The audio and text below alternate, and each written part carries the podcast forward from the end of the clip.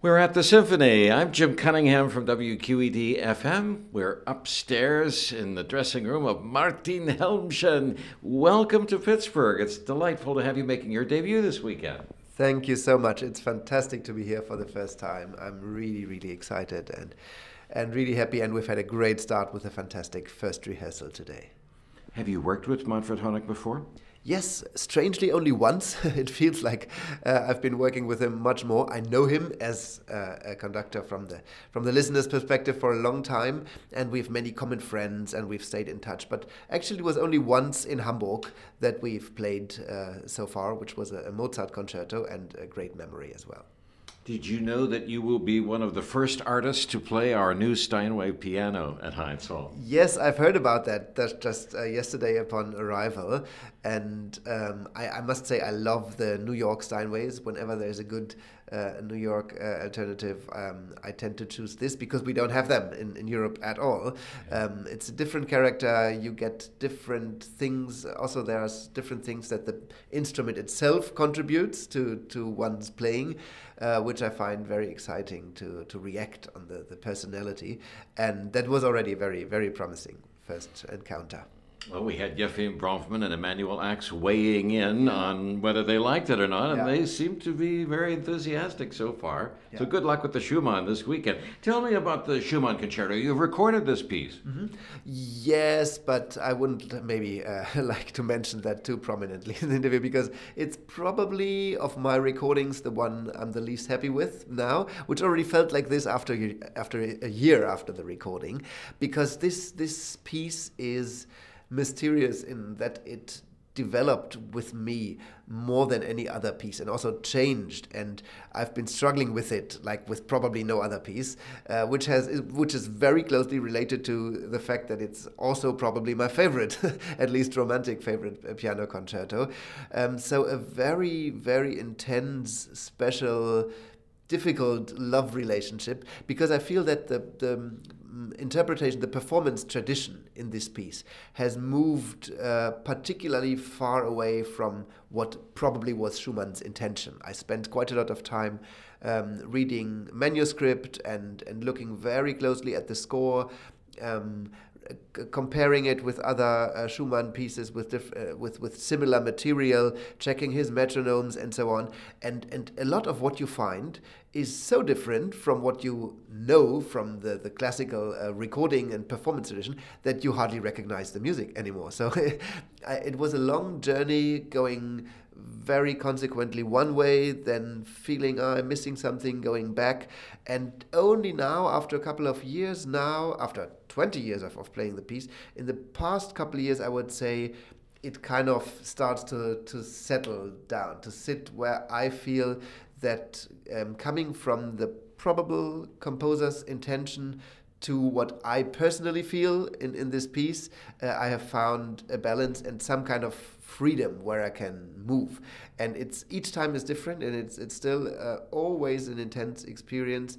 But probably the journey I've had was more intense and also satisfying than with any other piece.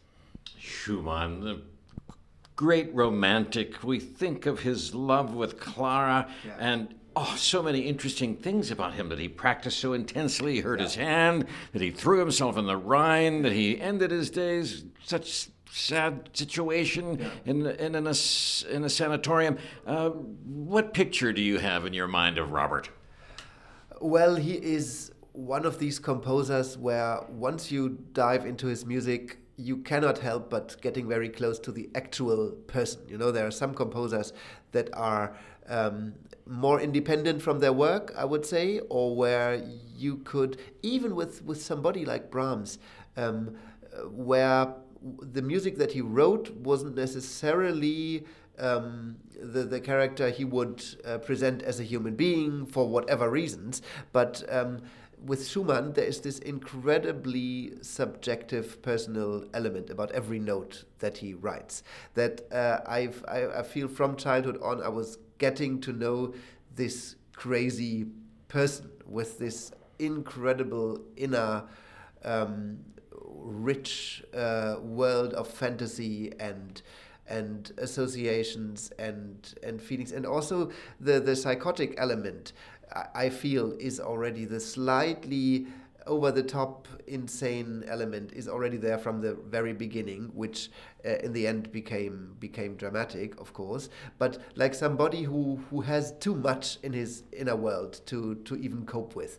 Um, and the the piano concerto i would say is one of the most positive pieces actually where the dark side is less evident it is also it's extremely Schumannesque in, in, in many many senses in the uh, the use of the Clara motive for instance this falling fifth which we have throughout the whole piece in, in every movement and the the history of the composition which is very closely related to what what Clara had to say and and uh, uh, what he wanted as a kind of um, almost portrait of, of her personality in the in the first movement. So you just can't get rid of all these personal and biographical implications um, in all of Schumann's work, and particularly here. Have you been to the place where he ended his days? It's now a library and a museum outside yeah. Bonn dedicated yeah. to Schumann. I haven't been to, to this place. I've been to, to many other places uh, in, in Düsseldorf and, and mostly in Zwickau, which were important. You know, Zwickau uh, in um, the East uh, German region was his hometown, where, funnily, my wife is also from, just 10 kilometers from where, where Schumann was born. Um, and there is a beautiful museum in his birthhouse, which I know very well and where I've played concerts and done research and everything. Um, so, uh, having talked about this, uh, human being which comes so so close to us in the music. This is particularly enlightening. I must not forget the Schumann House in Leipzig, where I play uh, regular concerts every year in a friends festival. Basically, in in a living room where Robert and Clara spent uh, many many uh, rather happy years.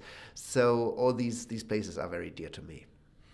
When the Pittsburgh Symphony visited Germany last summer, I had the opportunity to go along with them, and it was really an honor, a thrill. And one of the stops, I think it was in Dusseldorf, we met the mayor, and he said they are creating a museum in honor of Robert and Clara in Dusseldorf. So I can't wait for that. That's an important city for, for Schumann as well, of course. Wow. I want to know more about you. You're making your debut. You were born in Berlin. Yes, I was. I was born in, in West Berlin. Uh, seven years before the, the wall came down, with most of my family uh, living in, in the east, so former GDR or East Berlin, uh, but my father ending up in the west. And um, yeah, since uh, after the reunification, I've lived in, in parts that were former East Germany. Um, and it has been a, a, beautiful journey. I've profited from some remains of the uh, of the GDR education system, like some elite uh, music schools that didn't exist uh, the same way in the West, which uh, was a, a, unique way of uh, of studying along with with other. Uh, high school students who all wanted to be musicians. Uh, so that was, in a way, a very lucky situation that I could benefit from from both worlds. Yeah, and now I'm, I'm very excited to to finally be in, in Pittsburgh after many years of um, of playing in the U.S., having played with uh, many of the great orchestras. It's a, a, particular particular joy to be here, and uh, in addition. Uh, with Manfred Honeck, who is, uh, yeah, who feels, as I said, like a real companion, although we haven't actually worked together so much yet. How did you know the orchestra? Did you see them on TV, internet, uh, hear them on the radio? Oh, yes, of course. I mean, Pittsburgh Orchestra is one of these uh, orchestras that if you uh, keep your, your ears and eyes open, uh, you get to uh, you get to hear, as you said, in, in streamings and, and on the radio. And um, for a long time, I, I was, I mean, in the in the first first place, I was actually. Uh, really uh, shock surprised because I didn't expect the orchestra to be so so good. I mean, I knew it was one of the best orchestras uh, in the states, but then um, I don't know exactly. I think it was a concert in Philharmonie in Berlin. It was a bit uh, bit longer ago. I don't know when the last uh, European tour uh, would have been. Quite a quite a bit ago, actually. Um, and it was uh, yeah, it was a, it was a great moment to to hear an orchestra that uh, we are very spoiled in Berlin, you know, and sometimes tend to be arrogant that the the center of the uh, orchestra playing world is is in Berlin. But uh, it was it was a great moment to hear an orchestra play in in such great of perfection and chamber music like spontaneity at the same time. It was really great. Berlin is still your home. Yeah, it is. We now live uh, deep in the country between Berlin and Dresden. That's uh, about 100 kilometers south of Berlin uh, in a beautiful place where we also start our little chamber music festival from from next year on. Where hopefully David McCarroll, for instance, the new uh, concertmaster, who is one of my best friends, will also uh, come to play very soon.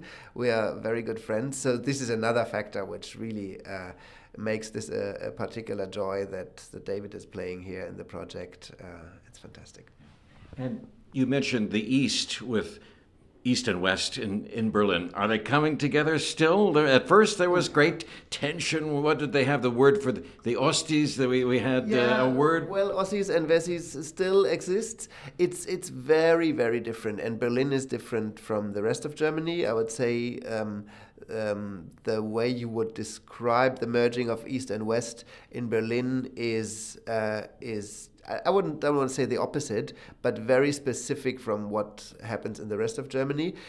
It, in fact, in, in Berlin, in the town, already 10 years after the wall came down, um, in many places you couldn't actually tell where the wall had been because the, the merging happened very quickly and the east became actually the hip part right away after the reunification where most of the exciting things and things with this particular berlin vibe which we remember from from last century's 20s and so on where most of that revival happened was was in the east. And now the the west finally has a kind of revival because it was overlooked for a while because everybody uh, was so excited about all this new life and creativity and all this bustling energy that, that happened in the eastern part. So I I feel that it was a great development for, for the whole of the city. But I must say that in um, in Germany, for instance, in the country where we live now, in Brandenburg, the, the state around Berlin, there are still many, many problems that go back directly back to the post reunification time. That people feel that many things just passed by them and all the positive development ended up somewhere else, yeah, for instance, in Berlin. And um, that that you can still, if you talk to not only older people, even my generation people, if you ask about what causes problems, uh, they still talk about um, this this time in the early 90s. And this is something that we also want to uh, reflect and uh, implement in, in our festival. For instance, I think it's a great great thing with art and music to um, to contemplate uh, these things and also not just play but talk about uh, what you play and why you love what you do and who comes to listen and trying to unite people in that way. We want to think that the world is coming together, and music helps. Well, we need that more than ever in these crazy days that, that we live in.